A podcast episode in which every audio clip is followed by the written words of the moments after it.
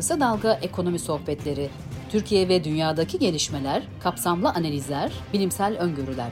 Ekonomi Sohbetleri Kısa Dalga'da.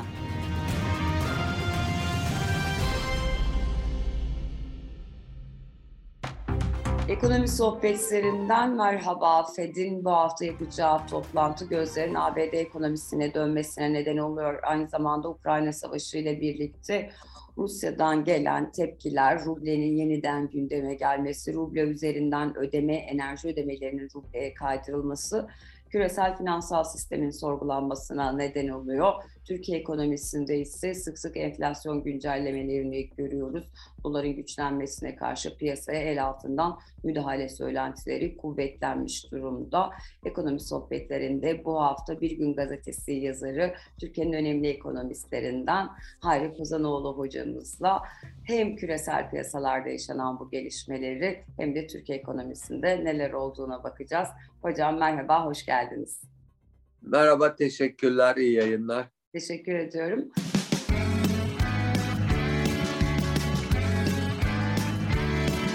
Kulağınız bizde olsun. Kısa Dalga Podcast. Ee, hocam Rusya'da bir e, Rusya'nın Ukrayna işgaliyle birlikte denklemde bazı değişimler görmeye başladık. Öncelikle Batı'dan sert yaptırımlar geldi Rusya'ya karşı ve Rusya önlem olarak en azından Avrupa bazında kendisine düşman olarak görmüş olduğu ülkelere dönük enerji ödemelerini Euro, dolar diyebileceğimiz bir alternatif sisteme geçirdi ve bu yeniden aslında uzun süredir de konuşulan dolara alternatif rezerv bilimlerinin gündeme gelmesine neden oldu. Öncelikle buradan e, hareket edersek neden devletler e, dolara karşı bir alternatif geliştirme stratejisi izliyorlar? Bu mümkün mü? Ee, evet, teşekkürler. Ee, şimdi öncelikle e, belki kısaca şundan bahsedelim. Ee, dünyada bir günde e, yaklaşık 5,5 trilyon e, dolarlık döviz işlemi yapılıyor. Bunun en son Uluslararası Ödemeler Bankası araştırmasına göre yüzde 89'u yaklaşık yüzde 90'ının bir ayağı Amerikan doları. Yani e, Amerikan dolarının hegemonyası büyük ölçüde devam ediyor. E, ülkelerin merkez bankalarının e, tuttuğu rezervler içerisinde de ağırlığı 20 sene evvel yüzde 75'ti. E, bunda e, belli bir gerileme olmasına karşın en son yüzde 60 civarında. İşte e, avro yüzde 20'nin biraz üzerinde yüzde 21-22 aralığında. Diğer paralarda hep e, tek e, haneli bir şekilde e, rezervlerde yerini alıyor. E, ama e, bunun zaman içinde zaten e, Ukrayna Savaşı'ndan önce de e, e, belli ölçüde gerilemesi beklenebilirdi. Neden? Çünkü bir ülkenin rezerv para olmasıyla o e, paranın ait olduğu ekonominin dünya e, ekonomisindeki ağırlığı e, birbirine tarihsel olarak paralel e, gitti gitmiştir. E, Amerika'nın e, dünya ekonomisindeki ağırlığı şimdi yüzde yirminin altına düşmüş durumda. Halbuki İkinci Dünya Savaşı sonrasında yüzde kırkların üzerindeydi. Bu zaman içerisinde bir gerilemeye e, beklentisini doğuruyor haliyle. Şimdi bugünkü konjonktürde e, bir faktör, uzun vadeli faktör olarak bunu düşünebiliriz ama bugünkü konjonktürde iki farklı eğilim e, devreye giriyor. Farklı yönde e, döviz tercihlerini belirleyen. E, birincisi Amerikan Merkez Bankası e, geçtiğimiz aylarda e, Mart ayında ilk faiz artışını yaptı. E, önümüzdeki e, e, haftada e, Evet, 3 Mayıs haftasında da 4 Mayıs'ta da benzer e, bir biçimde faiz artışı bekleniyor. İki gün sonra bekleniyor. En az e, 50 puan hatta 75 puan olması dahi düşünülüyor. E, ve e, bunun e, yıl sonuna doğru 2022 sonuna doğru yüzde üçlere Amerikan doları faiz oranlarının yaklaşması bekleniyor. Bu haliyle dolar cinsinden getirisinin artması Amerikan dolarının da cazibesinde e, bir sıçrama anlamına geliyor. Nitekim geçtiğimiz e, haftalarda e, emerging market e, denen işte Türkiye benzeri ülkelerin e, dahil olduğu grupta e, ciddi e, yerel paralarda değer kayıpları görüldü. E, TL'yi belli bir düzeyde tutmak için bütün ekonomi evet, hocam, ona... ben de onu söyleyecektim. TL'de olmadı galiba o. Evet, Çok Türkiye'de sağlam bir paramız var herhalde. Evet, sadece işte e, bir noktadan sonra 29 e, Nisan Cuma günü bir 5 e, kuruşluk bir sıçrama oldu dolar kurunda 3.80 e, e, 14.80'lere kadar 85'e sıçradı ama hani e, küresel ölçekte baktığımız zaman bu çok sınırlı bir e, hareket. Diğer faktör e, de özellikle e, Rusya'nın 650 milyar dolara e, yaklaşan e, rezervlerine e, el konması sadece Rusya'yı değil bütün ülkeleri e, bu konuda tekrar düşünmeye devretti. Özellikle e, büyük miktarda e, dolar rezervi tutan, e, bu dolar rezervleri Amerikan hazine kağıtlarının e, rezervlerde ağırlığının artması şeklinde oluyor genellikle. Amerika'nın e, 23 trilyon dolar civarında e, iç borcu var. Amerikan hazine e, e, tahvilleri, e, e, devlet tahvilleri ve hazine bonoları şeklinde. Bunun yaklaşık üçte e, biri e, ülke e, merkez bankalarının rezervlerinde yer alıyor.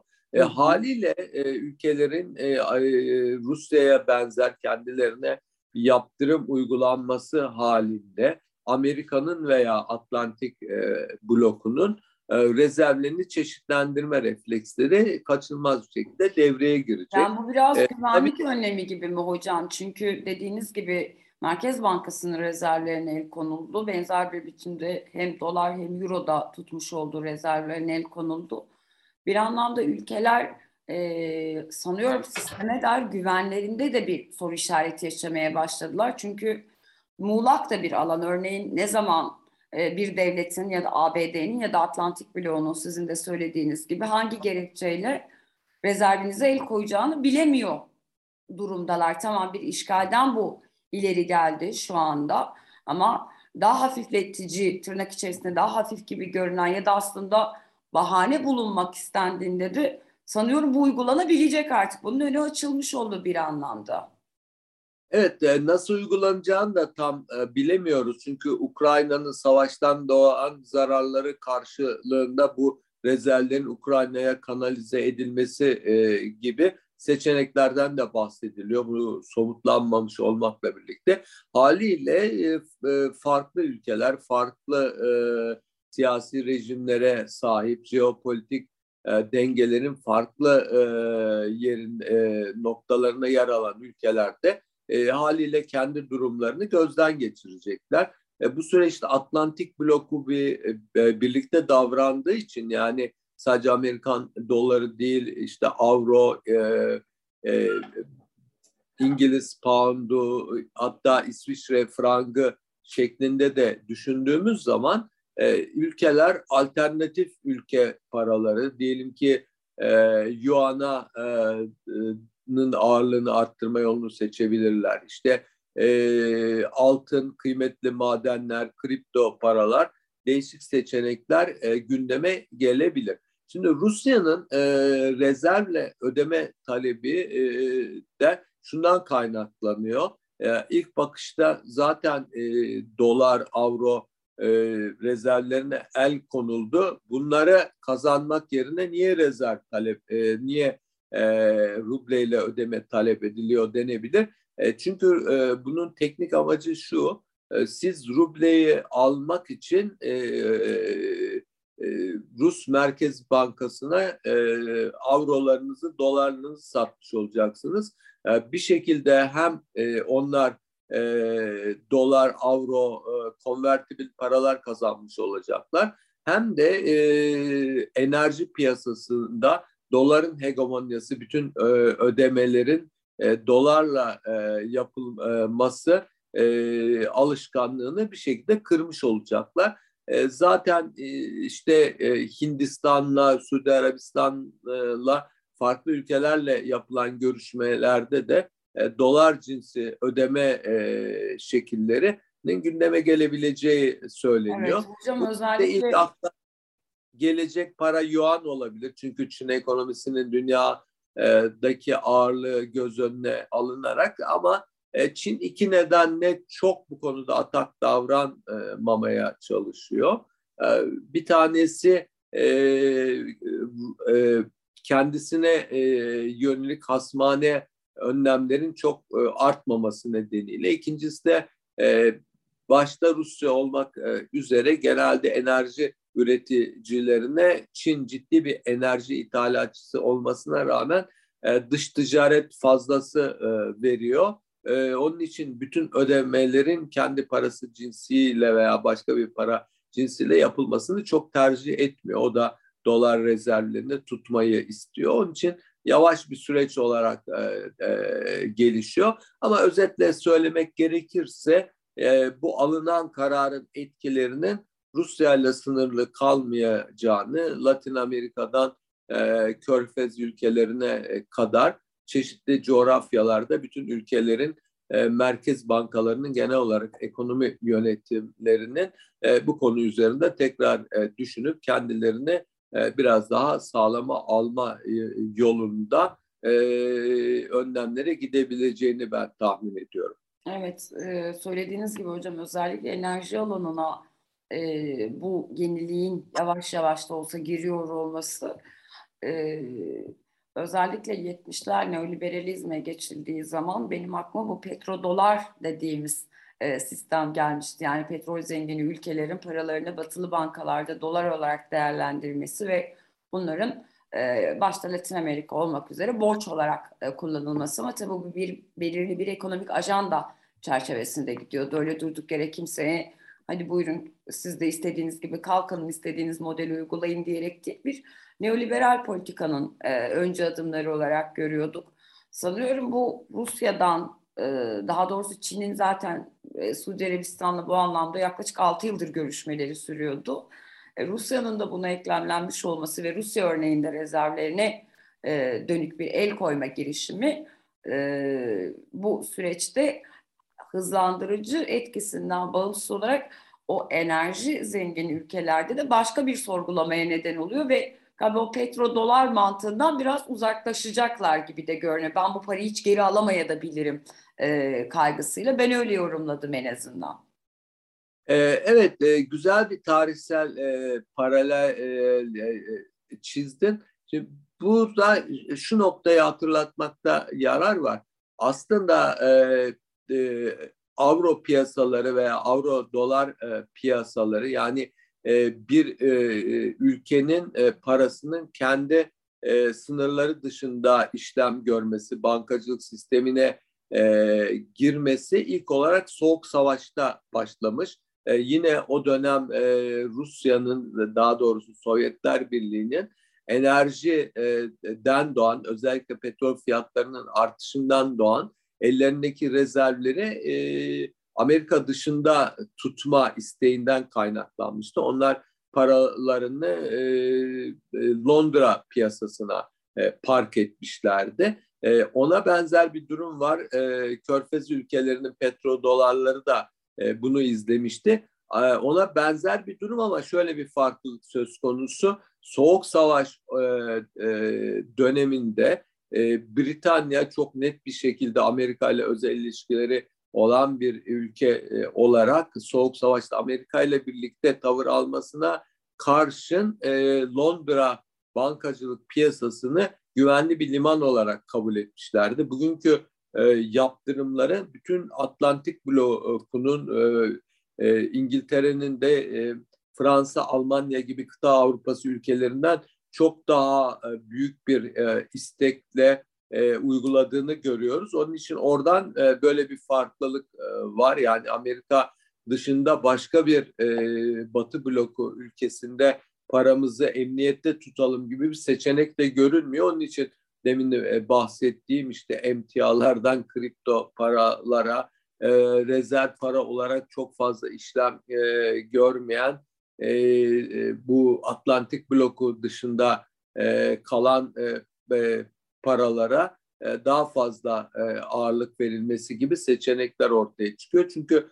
geçtiğimiz haftalarda bir e, araştırma yayınlandı ki ekonomisinin büyüklüğüne göre parası en fazla işlem gören üç ülke İsviçre, İsviçre frangı, Avustralya doları ve British Pound, İngiliz Pound olarak belirlenmişti. Ama bu her üç ülkede İsviçre'nin geleneksel tarafsızlığını e, büyük ölçüde bu süreçte elden bırakmasıyla e, bu seçenekler de çok e, gündemde olmayabilir. O nedenle değişik arayışların hızlanacağını tahmin etmek zor değil.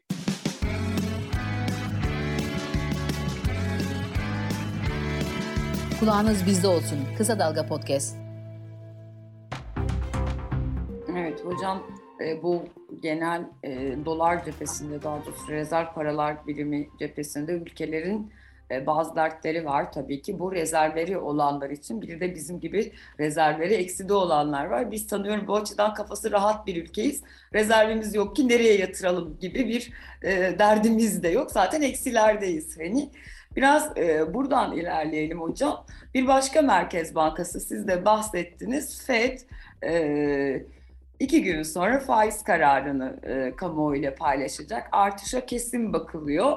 Bu aynı zamanda e, Ankara'da bulunan, şu an İstanbul'a taşınması gündemde olan Merkez Bankası, Türkiye Merkez Bankası'nın e, politikalarına etki edecek mi diye e, sorusu geliyor insanın ama enflasyona etkisiyle başlayalım. Çünkü Merkez Bankası başka bir yerde duruyor gibi görünüyor. Ne olacak? Fed'in bu kararı genel olarak Türkiye gibi ama özelde Türkiye gibi bu yükselen e, ekonomileri e, nasıl etkileyecek? Türkiye'yi ne bekliyor diyelim bu Fed'in kararıyla beraber? Evet, evet istersen çok kısa bir noktayı hatırlatmakta yarar var. E, 2018 yazındaki Rahip Brunson e, krizi döneminde aslında Türkiye e, böyle bir refleks göstermişti rezervlerindeki Amerikan e, kağıtları ağırlığı düşmüştü.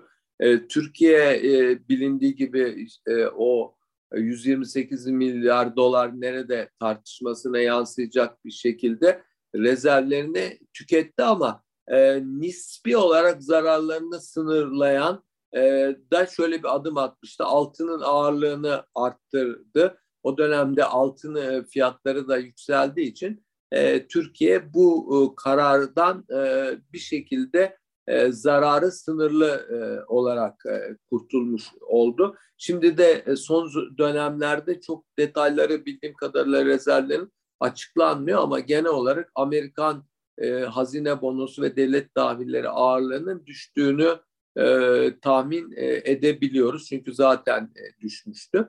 Şimdi e, soruna gelirsek e, çok açık bir şekilde e, doların e, değer dolar faizlerinin yükselmesi dünyadaki borçlu ülkeleri çok olumsuz etkileyecek. Çok basit bir hesap.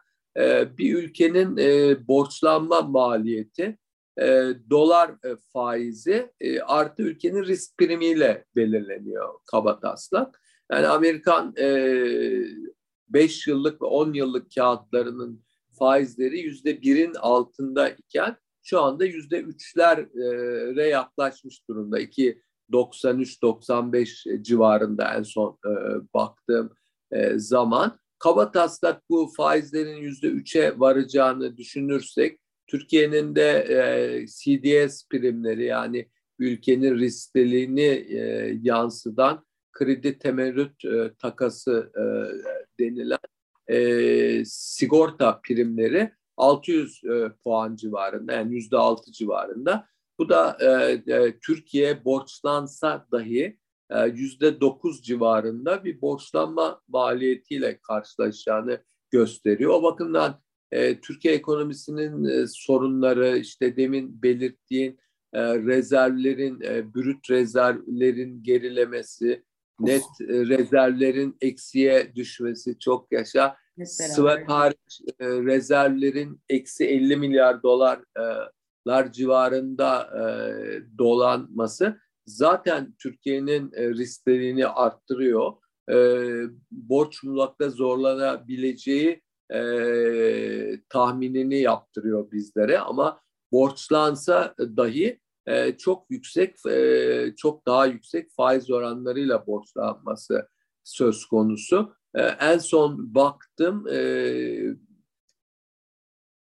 e, yıllık e, Türkiye'nin e, e, avro borçlanmaları yüzde 8.30'dan işlem görüyordu ama yeni e, çıkarılacak tahvillerde daha da yüksek bir maliyetle karşılaşma olasılığı e, az değil. En son açıklanan e, istatistiklere göre Türkiye'nin bir yılda borçlanması gereken e, tutar e, 176 milyar e, dolardı. Şimdi bu hepsi e, yeni borçlanma gerektirmiyor. Bu teknik bir konu. İşte yabancıların e, Türk bankaları, yurt dışındaki bankalardaki hesapları, Türkiye'deki döviz hesapları hepsi buna dahil oluyor.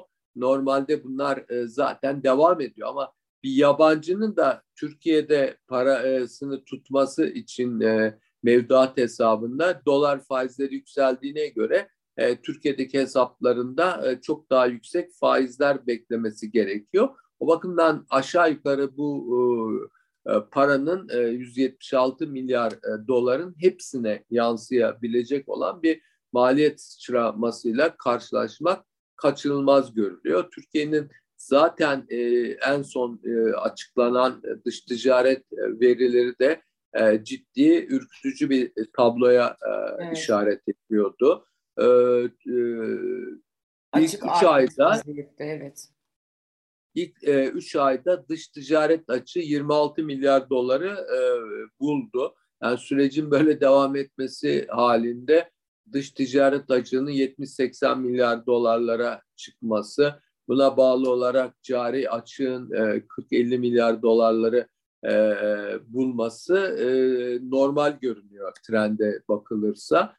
Hatırlarsak Merkez Bankası'nın daha 3-4 ay evvelinde cari fazla vermekten bahsettiği. Evet kararlarında bunu sık sık görüyorduk hocam. Özellikle bu işte toplantılar olduğunda her ne kadar ilk odaklandığımız faize dair açıklaması oluyor olsa da o modeli savunurken bir cari fazladan e, bahsediyorlardı. Ama son iki toplantıdır da bu tabirin kullanılmadığını, daha çok dünya barışı, Birleşmiş Milletler gibi oradan bir vazife devşirdiğini ve hani dünya barışı üzerinden küresel ekonominin yorumlandığını görüyoruz. Ee, niye kaldırdılar bunu? Tabloyu mu gördüler? Bu açıklamadan o kısmı çıkarttılar.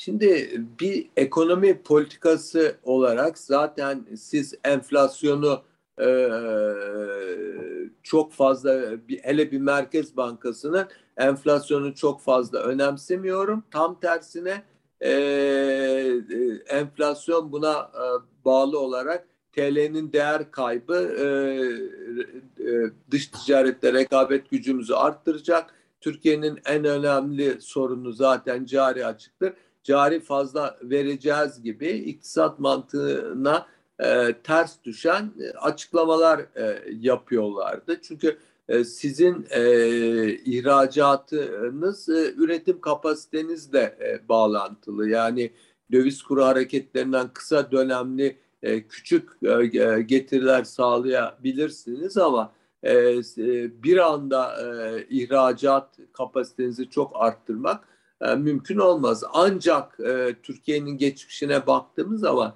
cari fazla verdiği dönemler e, ekonominin ciddi krizlerle karşılaştığı dönemler. Neden? E, e, ithal edemez hale geliyorsunuz. İthal e, edemeyince e, ara malları, ham maddeleri e, çok pahalı olması nedeniyle ithal e, edemez hale e, gelince de zaten e, ekonominiz genel olarak e, daralıyor e, ihracatınızın da e, sıçrama yapma şansı e, olmuyor. E, nitekim e, böyle bir e, tablo kaçınılmaz olarak böyle bir tablonun çıkacağını e, düşünüyorduk ve e, bu doğrulanmış o, e, oldu.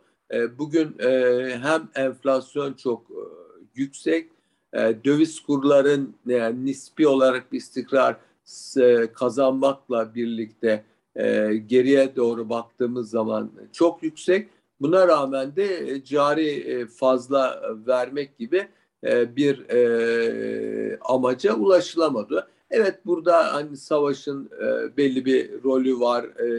Ham madde fiyatlarının, enerji fiyatlarının sıçraması e, e, turizm gelirlerinin beklenenin altında gerçekleşeceğinin anlaşılması durumun daha da kötüleşmesine evet. neden oldu ama e, böyle olmasaydı yani özellikle e, yazın turist gelecek işte buradan bir dengelenme olacak deniliyordu ama şimdi buna dönük de yani özellikle bizim ülkemize gelen e, turist grubu aynı zamanda şu an savaşan iki ülkenin vatandaşlarıydı. İnsanlar bir, bir yanıyla canlarının derdinde e, Türkiye'de tatil yapmak herhalde öncelikler arasında en azından 10. öncelikleri falan olabilir gibi görünüyor. E, bu da sanıyorum o planda yani enflasyon arttı. Kur dediğiniz gibi göreli olarak istikrara çekildi ama e, kur da şu anda yanılmıyorsam geçen ayına göre %68, %70 düzeyinde artmış geçen yıl aynı dönemine göre arttı. E, hiçbir şeyin yanına yaklaşamaz. Konut fiyatları kontrolden çıkmış durumda. Bir kriz geliyor. E, cari açıkta vermeye veriyoruz, vermeye başladık, veriyoruz. Türkiye risk, risk primi artıyor.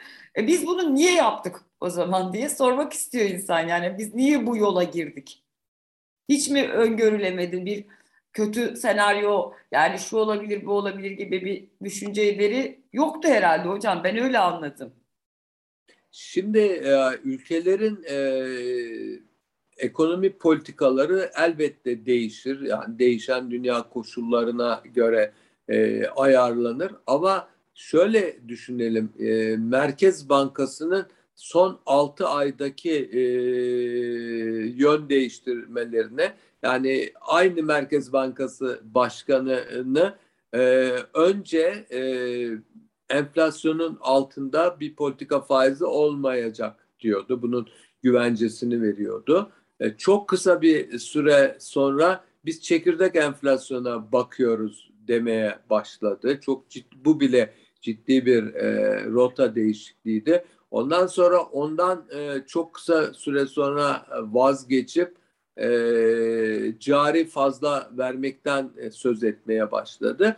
Bugün ise tamamen e, yönsüz kalmış e, durumda. Şimdi ülkeler tabii e, ülkeli e, yani IMF'nin de tahminleri, e, Dünya Bankası'nın tahminleri, işte UNCTAD'ın tahminleri e, e, sapabiliyor. Bunlar e, hiçbir zaman tam e, hedefine ulaşıyor denemez. Ama şimdi bu kadar ciddi sapmalar söz konusuysa e, ekonominin tamamen kontrolden çıktığı sonucuna e, varabiliriz.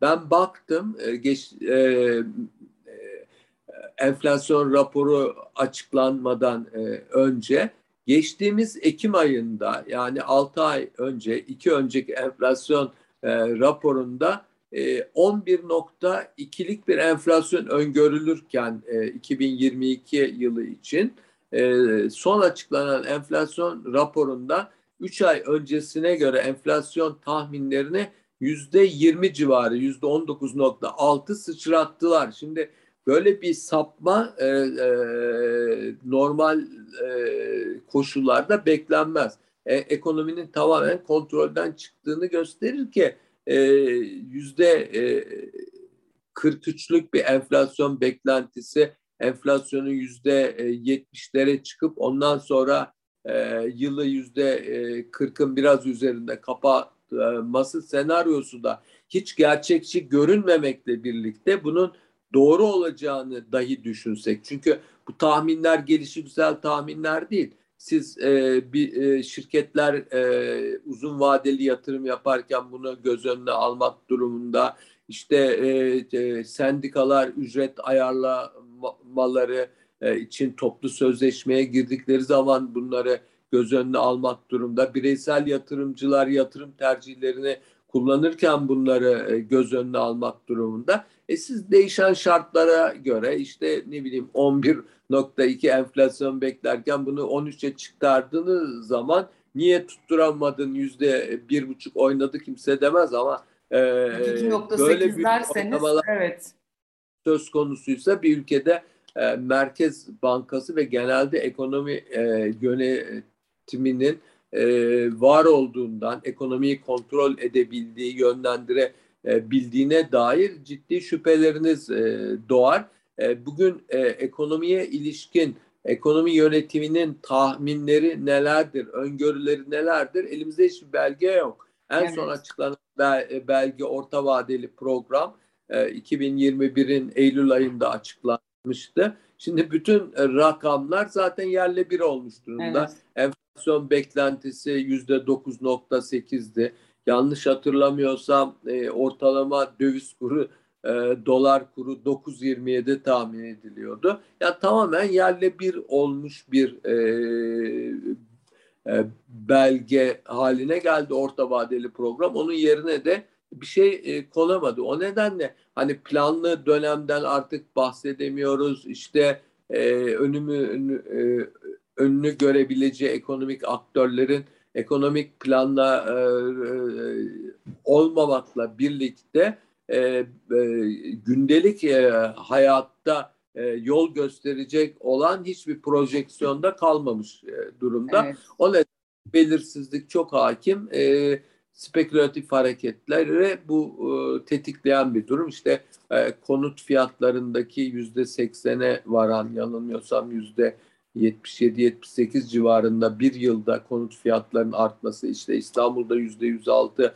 artması tamamen bununla ilgili. Yani e, rantiye ne olacağını bilmiyor olmak. E, parayı e, park edecekleri bir yer bulamamaları nedeniyle e, konuta yüklenmelerinin bir sonucu. Bu da tabii ki e, toplumun geneline çok yansıyor. Kiralar çok ciddi şekilde sıçrıyor.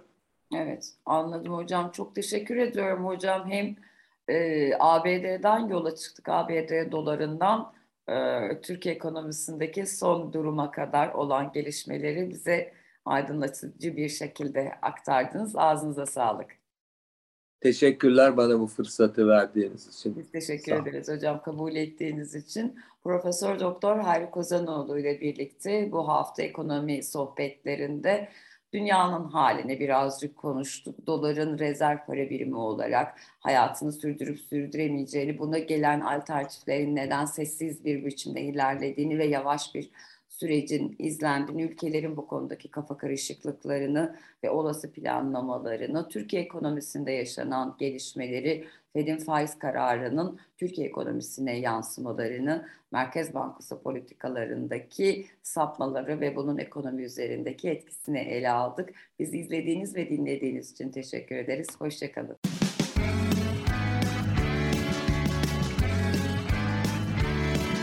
Kulağınız bizde olsun. Kısa Dalga Podcast.